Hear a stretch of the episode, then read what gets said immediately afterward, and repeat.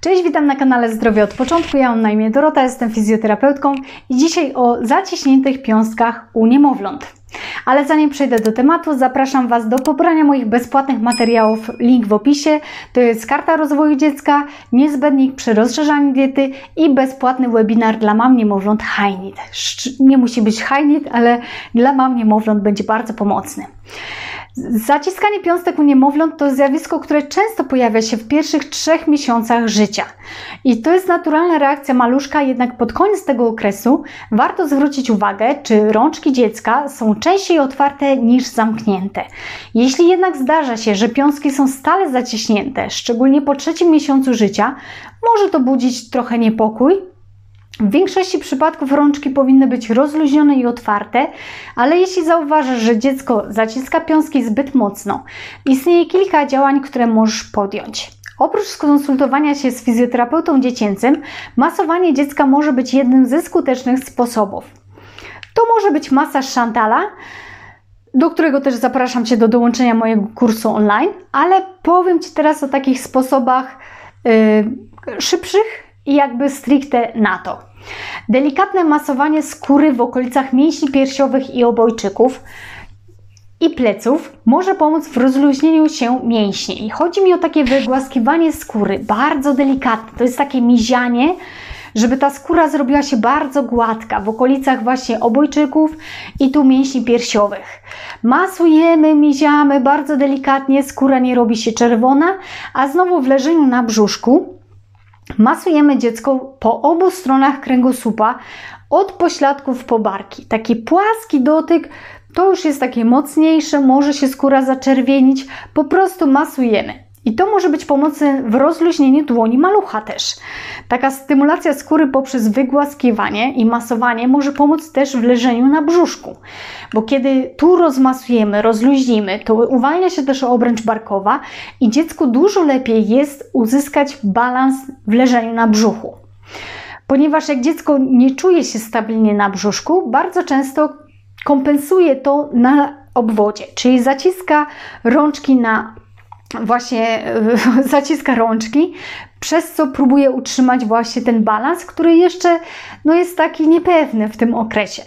Dodatkowo właśnie można skupić się na gimnastyce rąk, składając raz jedną, raz drugą na górze, góra, dół, na koniec masaż dłoni, czyli zostawiamy sobie tą rączkę na końcu.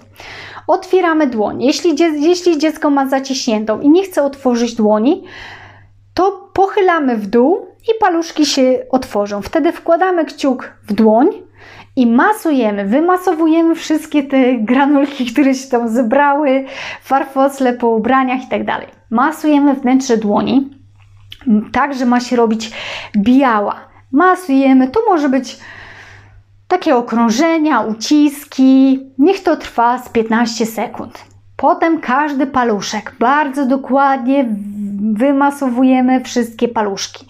Możesz to robić kilka razy dziennie.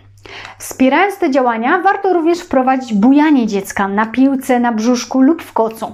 Stymulacja układu przedsionkowego pomoże dziecku czuć się bardziej komfortowo i swobodnie w różnych pozycjach ciała, szczególnie na brzuchu i przy zmianie pozycji ciała w przestrzeni. Wtedy jest mniej e, zalęknione i wtedy jest bardziej pewne i nie musi tak kompensować tego napięcia na, obwodzie, że potrafi się częściej rozluźnić.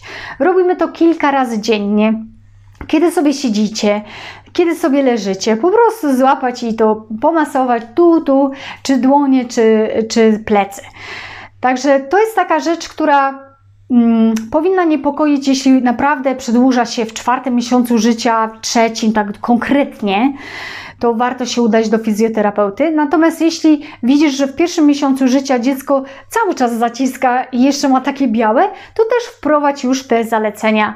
To nie tylko poprawi jakby sytuację teraz tego zaciskania piąstek, ale jest bardzo dużo receptorów tutaj, bardzo dużo, więc takie masowanie dłoni rozluźni nam wiele obszarów, tutaj masowanie, ale dłonie są bardzo ważne, także to też przyczyni się do takiej yy, postrzegania dotykowego, yy, później dziecko nie będzie takie nadwrażliwe na dotyk.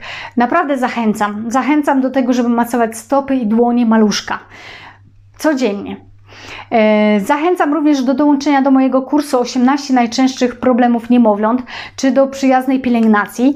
Każdy kurs nie tylko rozwiązuje konkretne problemy, ale także wspiera rozwój dziecka, zdrowie maluszka oraz równowagę w codziennym życiu rodzica. To by było na tyle. Dajcie znać w komentarzu, jak Wam się filmik podobał, czy rzeczy są pomocne, czy to stosowaliście, czy masujecie stopy i dłonie swoich maluchów. Podzielcie się w komentarzu, dajcie łapki w górę i subskrybujcie kanał. Dzięki, cześć!